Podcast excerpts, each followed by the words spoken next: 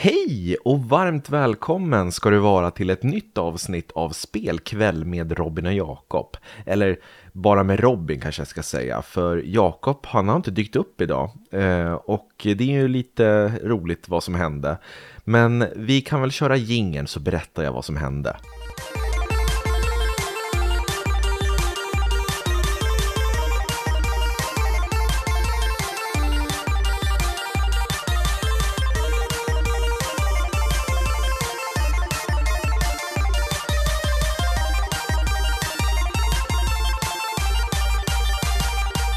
Sådär, då säger jag igen varmt välkomna till spelkväll med Robin och utan Jakob idag. Eh, det var ju så här att jag och Jakob skulle köra ett normalt spelkvällavsnitt. Ni vet ett sånt där klassiskt med nyheter som Jakob läser upp och hittar på medan han liksom kör sin grej. Och sen så lite recensioner och ja men ni vet lite förhandstittar på spel och sånt. Så jag var jättetaggad inför det och eh, ja han skulle komma hem till mig så skulle vi sitta face to face och köra den här podden tänkte vi. Men sen så dök han inte upp och sen så nu flera timmar senare, för jag tänkte ja, han, han struntar väl i mig och åkte väl hem. Då säger han, hej, jag åkte till Belgien. Jag hoppade på ett spontanflyg och åkte och träffade en kompis som bor i Belgien. Så han är där över helgen nu, det här är fredag när jag spelar in. Så han är där och eh, hälsar på sin polare. Så det var ju schysst. Och jag tänkte så här, ja, men vi har ju lovat varandra att vi skulle göra ett avsnitt. Och då sa han, men kan inte du köra något sånt här tråkigt nördprat istället? Och då tänkte jag, ja, det är väl klart att jag kan göra det. För jag älskar ju att sitta och prata om de saker som jag eh, tycker om att nörda ner mig i. Av naturliga skäl såklart. Och idag så tänkte jag att idag ska jag berätta om det jag älskar mest med spel. Det som gör att jag ständigt kommer tillbaks och vill upptäcka nya spel. Nämligen spelmusik, spelsoundtrack. Och eh, jag har faktiskt gjort en lista med mina tio favoriter som jag tycker idag. Alltså när jag kände efter idag så är det här de som placerat sig på en topp 10-lista. Men det är otroligt svårt måste jag säga innan jag går igenom den här listan att ranka spelmusik. För det där är som vilken musik som helst. Ibland är man sugen på kanske pop och ibland rock och sen ibland är det bara klassiskt, ibland är det bara piano, kanske ibland är det a cappella man bara vill höra. Så att idag, dagsformen idag, det är den jag har gått på. Så det här är mina tio favoritsoundtrack och det går från tio ner till ett och ettan tycker jag är världens bästa spelsoundtrack. Så vi kör igång direkt med plats nummer tio. Och på plats nummer tio hittar vi The Journeyman Project 2, Bird in Time. Och ni som har följt spelkväll sedan tidigare vet ju om att jag älskar The Journeyman Project-serien. Det är en äventyrsserie som utspelas i framtiden. Eh, man spelar det i första person och det bygger väldigt mycket på att man ska lösa pussel eh, och det använder sig väldigt mycket av FMV-sekvenser. Och jag gjorde ju ett Robins spelarkivavsnitt på vår YouTube där jag också gick igenom det första Journeyman Project. Som jag också tycker har väldigt bra musik. Men musiken i The Journeyman Project 2, det är ett soundtrack som är, det är liksom lite av varje. För spelet handlar om att man åker i tiden och därför så besöker man både det förflutna eh, och sen så framtiden och någonstans nutiden kan man väl säga. Så att man blandar framtida syntar med lite mer ja, men, äldre instrument och lyckas ändå få ihop det till en helhet så att det har samma typ av sound på något vis. Och det känns som ett sånt där filmiskt soundtrack. Man skulle kunna tänka sig att kanske Hans Zimmer eller John Williams skulle kunna ha gjort de här låtarna för en film. Så det är väldigt cinematisk musik i det här spelet och introlåten den är väldigt så här gastkramande, spännande, vacker eh, men också lite så här sorglig så att det är så svårt att sätta ord på de här låtarna och tyvärr så kan jag ju inte spela upp musik här i podden på grund av copyright-skäl. Men jag ska lägga länkar i avsnittet här till YouTube eller Spotify där man kan lyssna på den här musiken. Och när jag spelade det här spelet när jag var liten tillsammans med min, min pappa, då var väl jag kanske, vad kan jag ha varit, 6, 7, 8 år. Då tyckte jag att det här soundtracket var otroligt läskigt. Jag fick nästan mardrömmar för att det var så obehagliga teman och eh, ljud i de olika låtarna. Men nu när jag blivit vuxen så känner jag att wow, det finns ett djup som eh, tilltalar mig nu när jag är lite mer mogen i mitt psyke eh, och kan uppskatta det.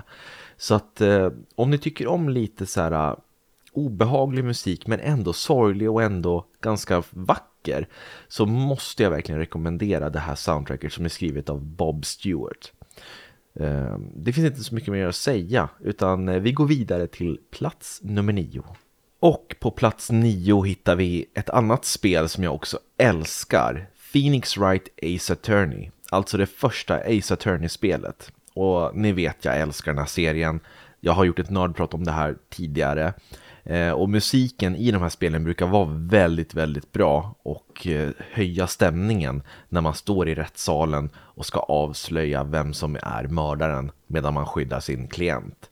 Och just det här soundtracket det här är det första som verkligen grep tag i mig när jag började spela spelet. För jag tyckte att ja, men det är ganska kul och det är snygg grafik och manuset är spännande och sådär. Och gameplayet är ganska kul när man får ropa objection i Nintendo DSens mikrofon. Men det som verkligen bara slog mig på käften och som en hand som kom ut ur DSens skärm och bara knockade mig.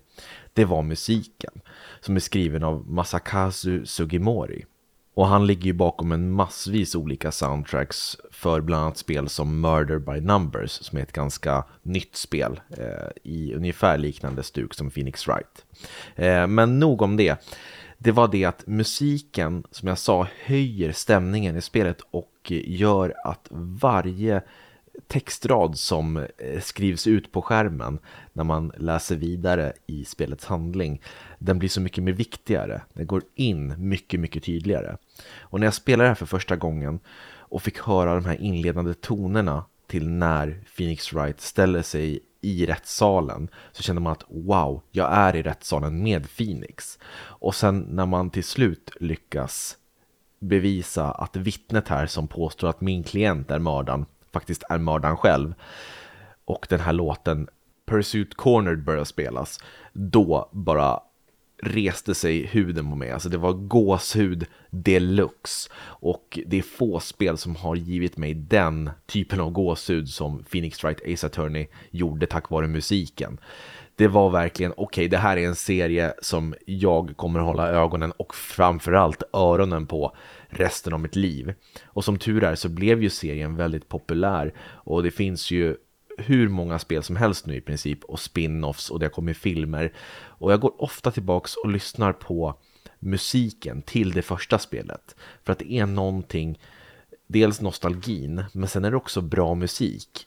Sen finns det också en eh, skiva, en CD-skiva som de spelade in Capcom med riktig orkester. För det här var ju ungefär som Super Nintendo-kvalitet på musiken. Det är liksom bra men man hör ju att det är eh, elektroniskt. Men sen så körde man den här eh, uh, Gyakuten Saiban Meets Orchestra hette det. Eh, Ace Attorney heter ju Gyakuten Saiban i Japan. Och där man valde att orkestrera några av låtarna från spelen. Och den skivan, den köpte jag. Jag importerade den från PlayAsia heter det. Och eh, jag satt och lyssnade på den om och om igen. Jag hade en, inte Nintendo, Xbox 360 som jag satte in skivan i. Och så lyssnade jag på musiken eh, medan jag bara liksom satt och spelade spelet på min DS. Jag använde min Xbox 360 som en musikspelare. För jag hade ingen CD-spelare när jag var i tonåren där.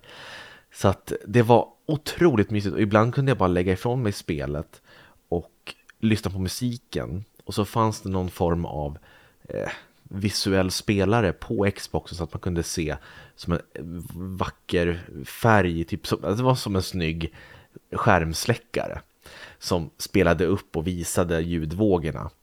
Eh, och det satt jag och kunde spendera timmar åt och lyssna på repeat på de här vackra orkesterarrangemangen av musiken från Ace Attorney.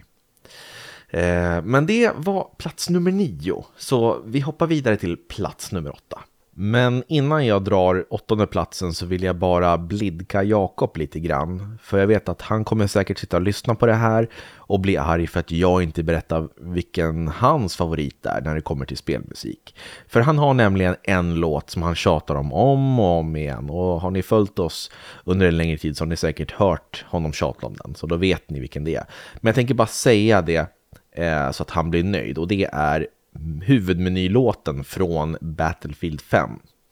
Den låt som spelas i bakgrunden när man är i huvudmenyn där. Och den är jättefin, det håller jag med om. Eh, men jag ville bara säga det, så att han inte kan eh, tjafsa på mig sen. Så det är hans topp 1 spelmusik någonsin. Men på min åttonde plats så hittar vi ett kanske lite udda val. Eh, för det brukar ofta på alla andras eh, listor komma på kanske nummer ett. Men här är det alltså på nummer åtta. Och det är soundtracket till Chrono Trigger. Det här legendariska rollspelet till Super Nintendo som handlar om tidsresor. Och det här soundtracket är skrivet av Yasunori Mitsuda som jag tycker är en briljant kompositör. Han har gjort massvis av soundtrack efter det, Chrono Cross, han ligger bakom eh, Xenoblade Chronicle soundtrack, Xenogears, han har gjort otroligt mycket bra. Men det här är ju kanske hans bästa soundtrack någonsin. Och anledningen till varför inte jag satt där högre upp det är för att jag har lyssnat på det här så otroligt mycket nu senaste månaden så jag har ledsnat lite grann. Men hade jag inte gjort det så hade det här kommit mycket högre upp.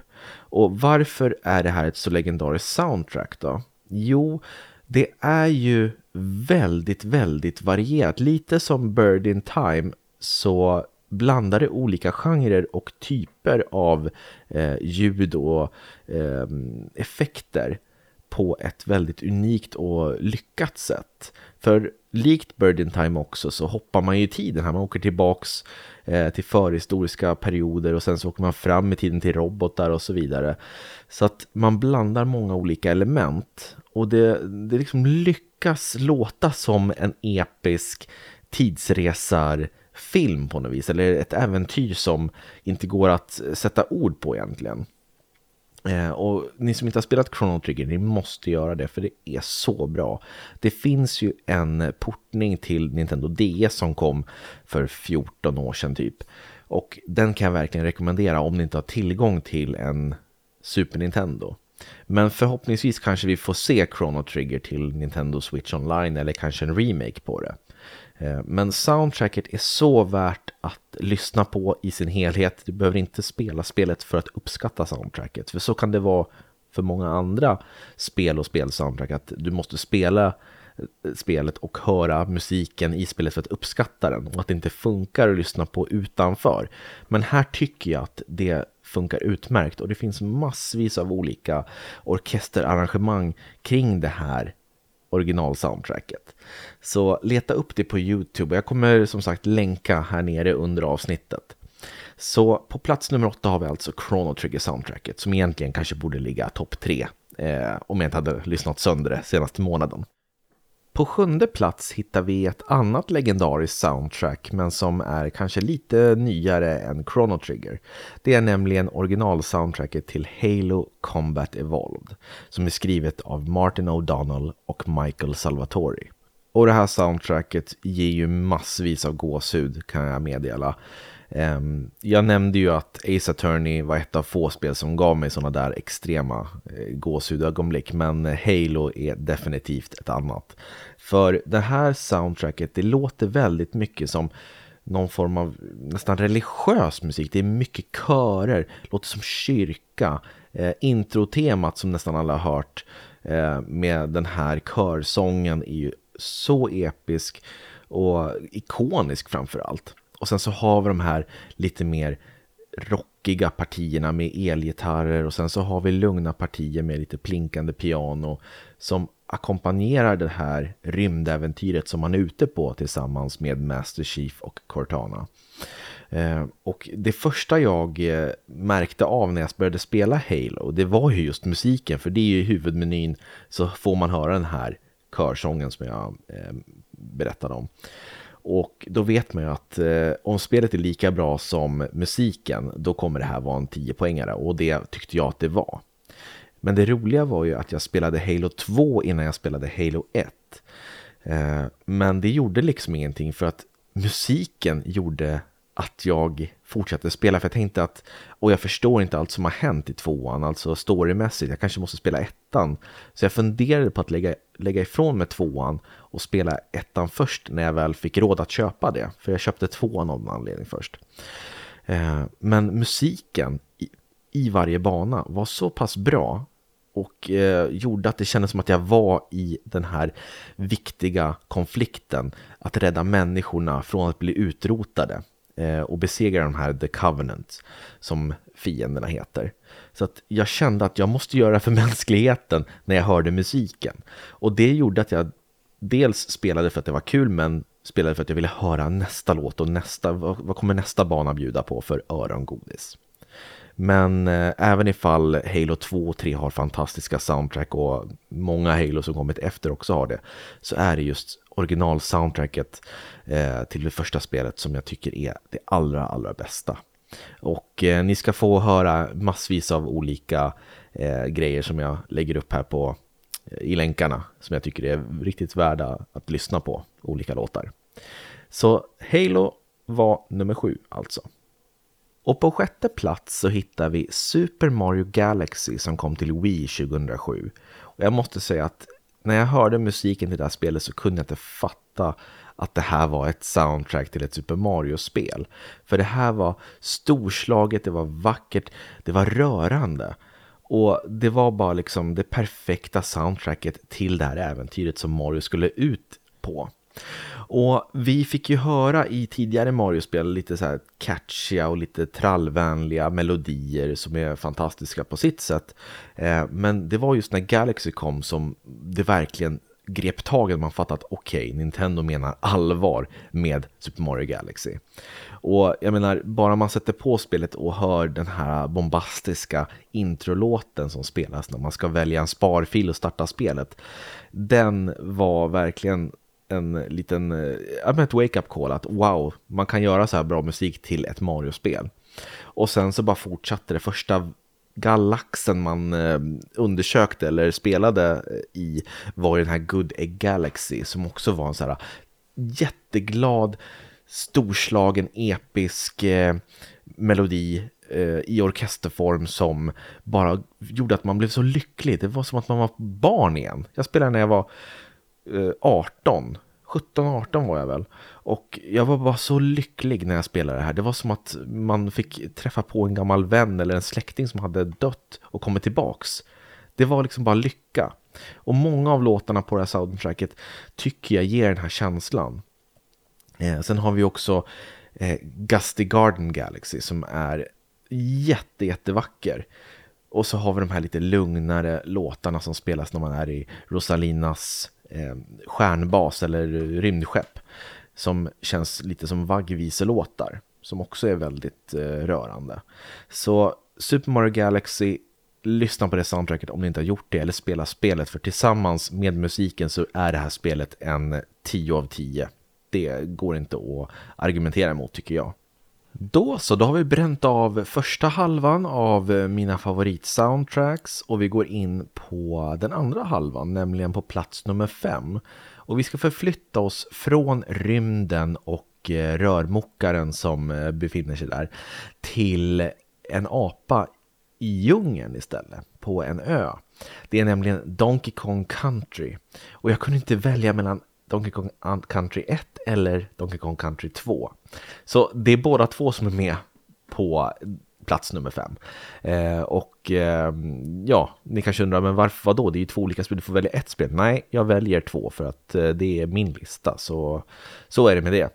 Eh, det här soundtracket är skrivet främst av David Wise och eh, så har han fått hjälp på sina hörn av andra kompositörer. Eh, men det här soundtracket det är liksom för vackert och välkomponerat för själva spelet. För spelet är ju ett klassiskt plattformsspel eh, med jättesnygg grafik för sin tid. Man spelar som Donkey Kong och hans kompis Diddy i första spelet och sen i andra spelet spelar man som Diddy Kong och hans flickvän Dixie Kong.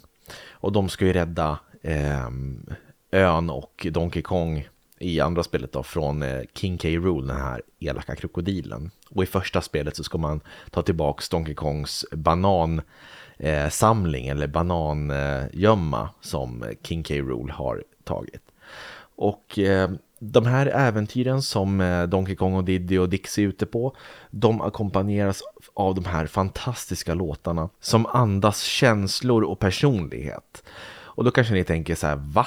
Ett spel om apor och bananer och så är det ett vackert soundtrack. Hur går det ihop? Jag vet inte, men på något sätt gjorde David Wise och hans kollegor någonting som eh, alltså jag tror ingen räknade med.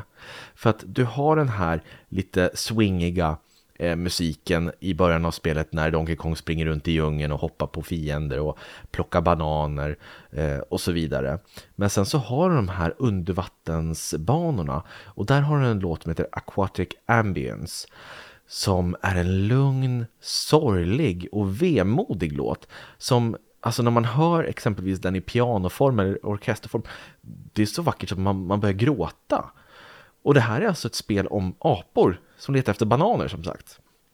Och sen har du andra låtar som exempelvis eh, Ice Cave Chant som är en eh, väldigt lugn men ändå eh, lite så här eh, spooky låt som spelas i isgrottorna.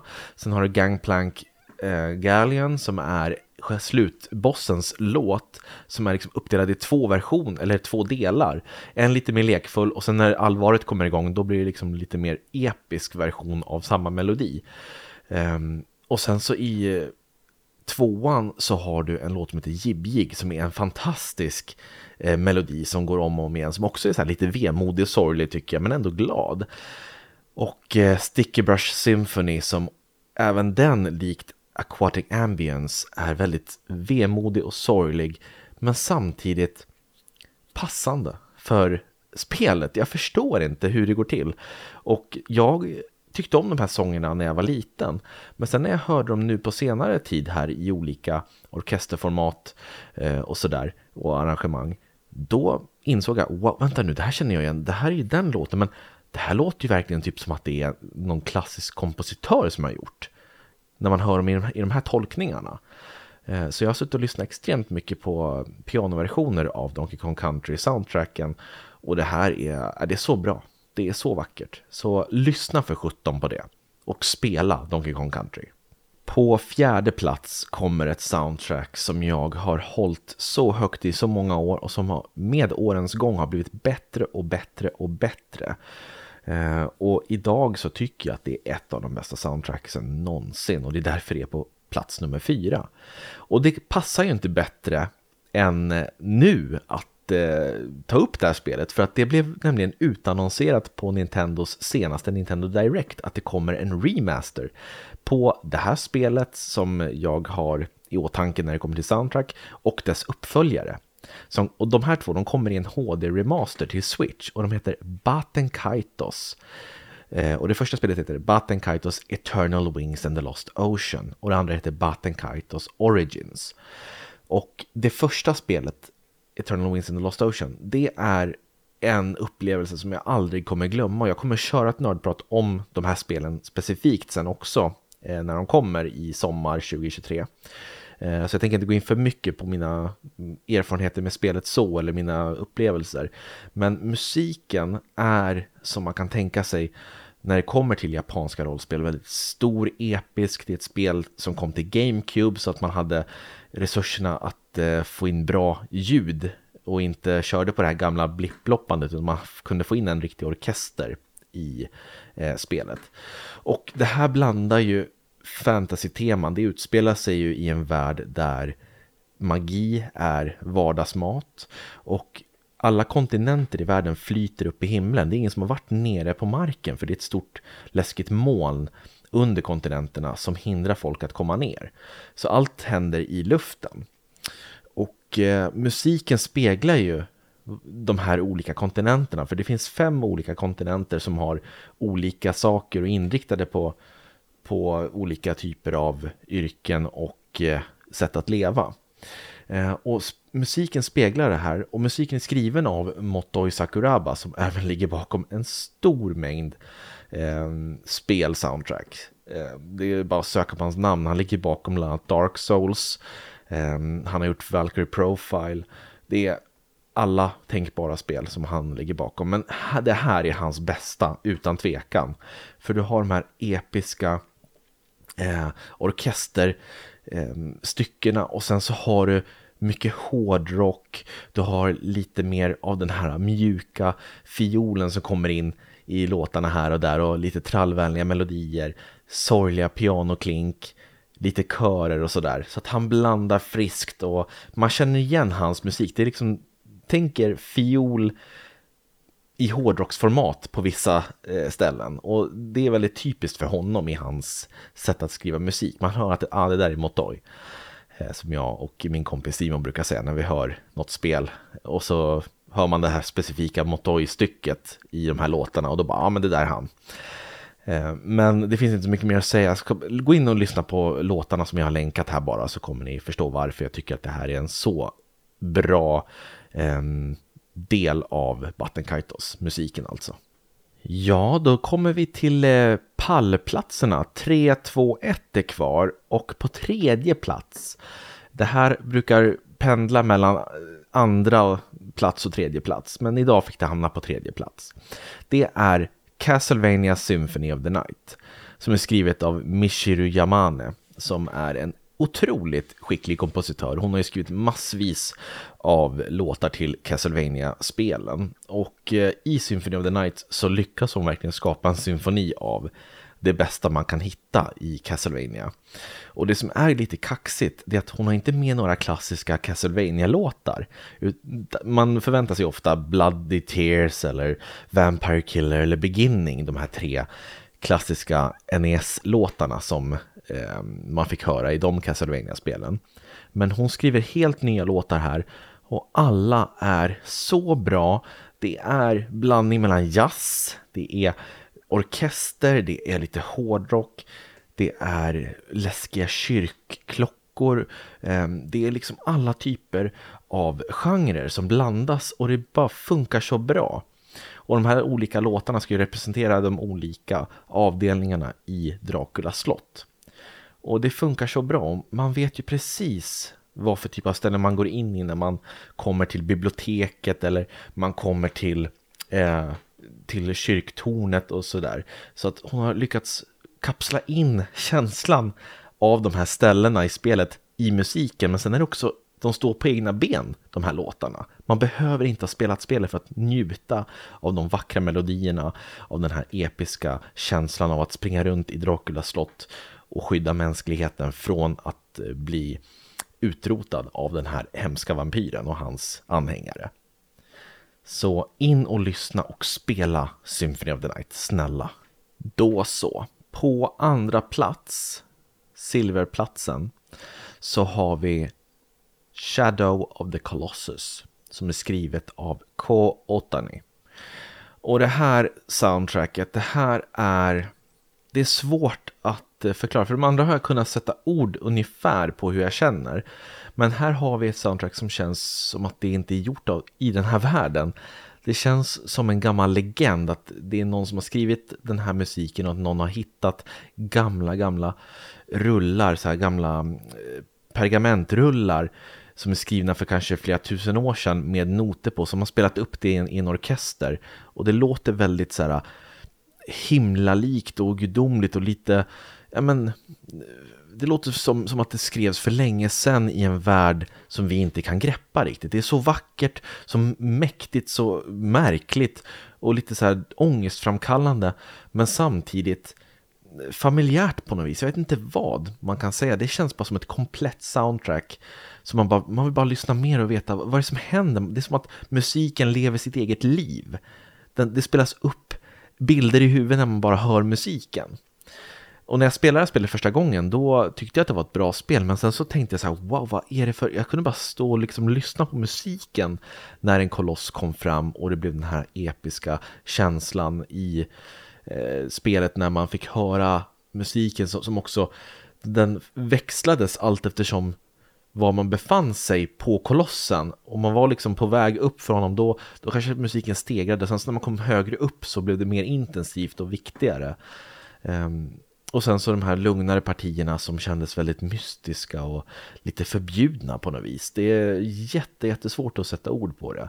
Men hela soundtracket är fenomenalt och om man bara vill ha en underbar stund att eh, lägga på att lyssna på musik så ta soundtracket till Shadow of the Colossus. Lägger ner, sätt på er hörlurar, sjukt bra hörlurar med bra ljudkvalitet. Ta en kopp te eller kaffe och lägger ner i soffan eller en säng och bara njut. För det här är så bra. Då så. Vi har alltså tagit oss igenom plats 10 ända ner till nummer 2 och det är nu dags att utse nummer 1. Och många kan säkert förstå att det här är Final Fantasy som jag kommer att sätta på första plats. Men vilket soundtrack? Är det ettan, tvåan, trean, fyran, femman, sexan, sjuan, åttan, nian, tian?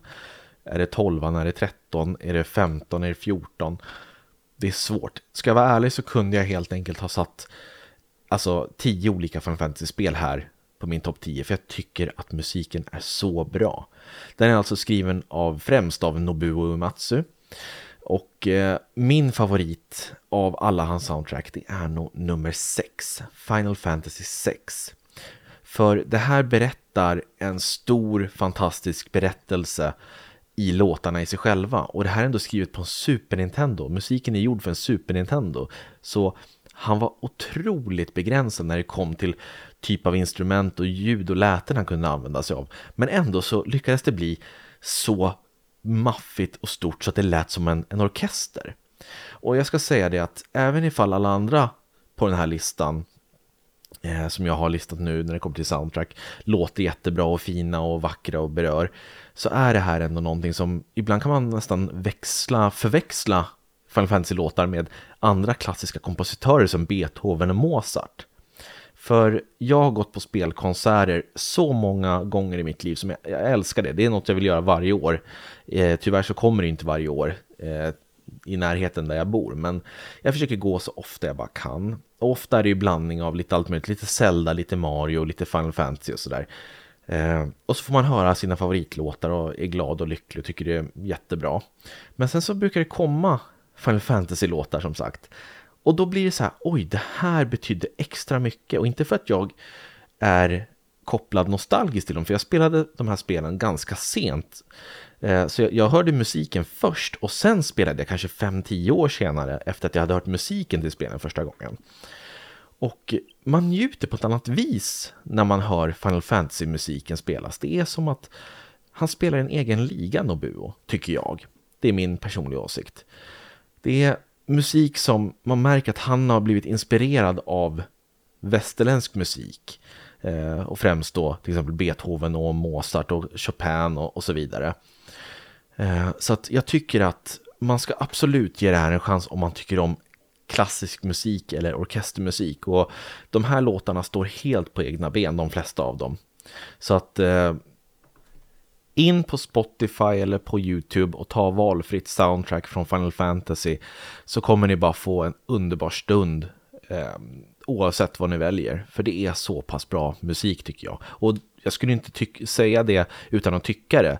Jag hade ju till och med en låt från Final Fantasy 8 som ingångsmusik när jag och min fru gifte oss. Det var Ice on Me, en pianoversion av Ice on Me. Så att eh, då förstår ni hur mycket den här musiken betyder för mig. Och nu i dagarna här så hittade jag en tjej som jag verkligen kan rekommendera som spelar covers och gör arrangemang på Final Fantasy-musik som heter Cara Comparetto. Hon har en YouTube-kanal.